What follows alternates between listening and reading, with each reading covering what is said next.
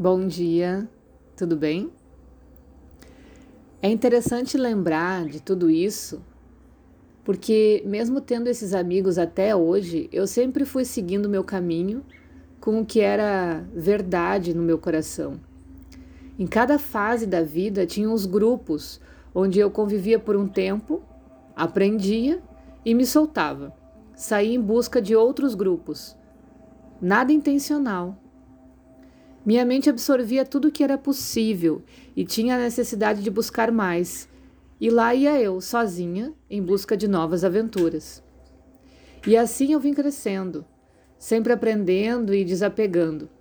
Porém, quando chegava um novo desafio, tinha que me virar sozinha, pois as pessoas não compreendiam a minha forma de pensar, porque não sabiam das minhas experiências passadas, e quando pedia ajuda aos amigos antigos, eles não conseguiam me ajudar, pois não entendiam a minha nova realidade.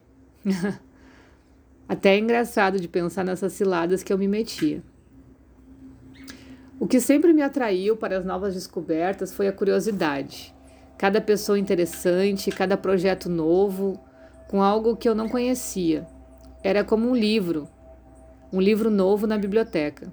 Eu nem pensava, me atirava até ler a última página, refletir e tirar as minhas conclusões sobre o que aprendi. Sim, sempre tive momentos sabáticos, depois de cada aprendizado.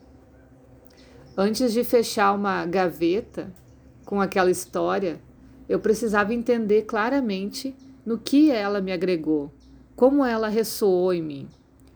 Faço isso até hoje, mas com menos pique para tanta coisa nova. É como se hoje eu selecionasse melhor os meus livros. Creio que é por causa de tantas experiências já vividas também, né? Aí então, cheguei na fase adulta. Eu saí de casa com 17 anos. Foi depois de uma discussão com meu pai, pois a nossa convivência estava se tornando insustentável. A diferença de valores gritava entre nós. Eu fui morar com meu namorado, e ali fomos construindo juntos a nossa vida de adultos.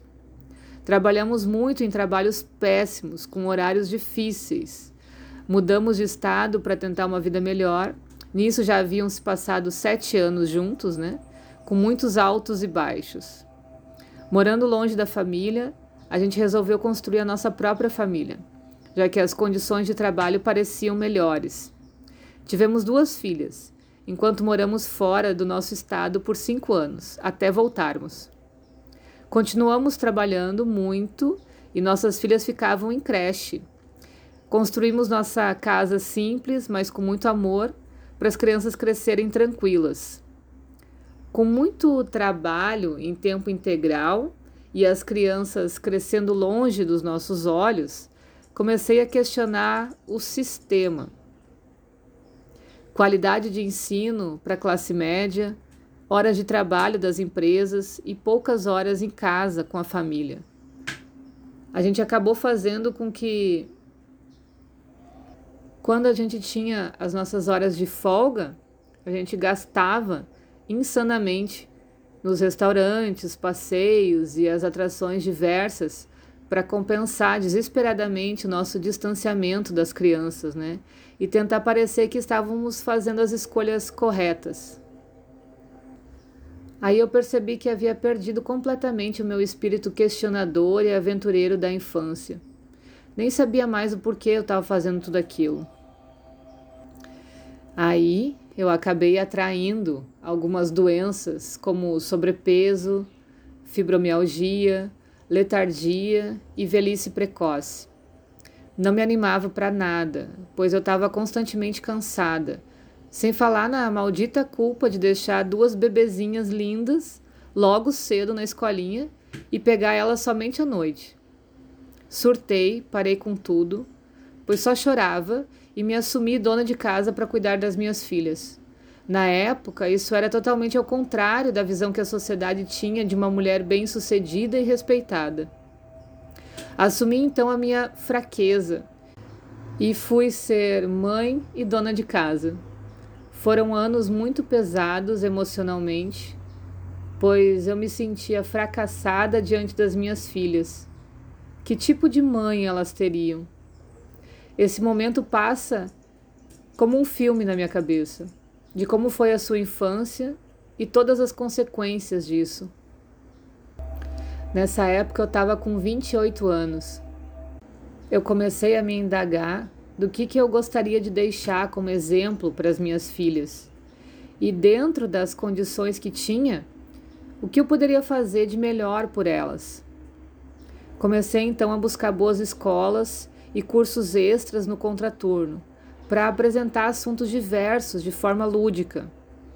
Comprei muitos livros e revistas para estudar sobre educação infantil e tentar fazer o melhor que podíamos por elas.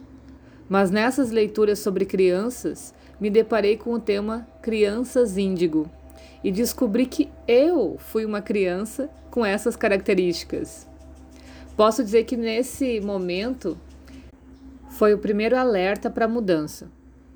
Me senti pertencendo a um universo e não mais isolada como antes. Agora eu só precisava encontrar mais pessoas assim. Vivendo isso com elas, com as minhas filhas, eu fui voltando à minha infância. Pensava no mundo de possibilidades que poderia ter tido e não tive. Aos poucos, a minha sede de conhecimento foi voltando. Foi aí que eu ouvi pela primeira vez sobre a importância do autoconhecimento. Não sabia como era, o que eu deveria descobrir, mas sabia que seria a chave para eu mudar de vida, da doença para a cura. Eu quero me libertar das amarras do passado, quero deixar ir tudo, transmutar, ver de outra forma. Quero sentir meu coração livre, quero escolher o amor, quero aprender a amar, quero ser uma mãe melhor para as minhas filhas. E aí eu li um livro de Hermógenes que tinha uma frase assim: o milagre acontece quando deixamos fluir nossa existência. Então, com 28 anos, eu cheguei na etapa das mandalas.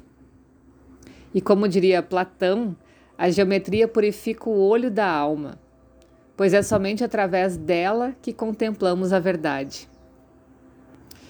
Eu fui por um período buscando psicólogos, terapeutas, palestras infinitas sobre tudo, grupos de estudo sobre espiritualidade, e aquela velha história começou a se repetir. Absorvi o que podia dos grupos e saía para buscar mais. Além de não concordar com várias posturas supostamente corretas apresentadas pelos instrutores, né? Então, nessa época, eu passei por umbanda, casa espírita, reiki, tudo mais.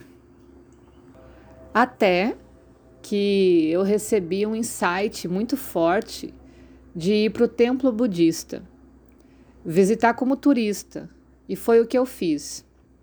Lá, sentada sozinha, olhando aqueles desenhos coloridos nas paredes, as bandeirinhas ao vento, a alegria dos monges que faziam gracinhas e cumprimentavam todos os visitantes, as escadarias que chegavam à porta dupla vermelha, as moedinhas para o Buda, o tempo parou. Me vi novamente na casa da minha avó quando era criança. O que senti naquele dia, não encontro palavras para dividir com vocês. Foi muito impactante. E foi nesse dia que senti uma profunda vontade de pintar mandalas. Voltei para casa, decidida a aprender. Como eu não encontrei nenhum instrutor que ensinasse o significado das mandalas de fato, só apareciam aulas para fazer mandalas para artesanato, eu tive que buscar o conhecimento sozinha, mais uma vez, né? Mergulhei de cabeça nesse universo e o que acabou virando o meu trabalho, pois eu fui fazendo pinturas por encomenda e a cada novo pedido eu me propunha a estudar os simbolismos das cores e imagens. Esse trabalho me permitiu voltar a estudar e ficar em casa com as minhas filhas. Eu percebi logo de início que as mandalas emitiam uma vibração que atraíam os acontecimentos daquela semana. Comecei a fazer anotações sobre tudo, Cadernos e cadernos dessas experiências se acumulavam. Entrei no universo de Carl Jung e da filosofia. Cheguei, enfim, no verdadeiro autoconhecimento. Por hoje é isso. No próximo áudio a gente vai continuar essa história. E se vocês estiverem gostando, chama lá no Insta e dá a tua opinião. Beijo!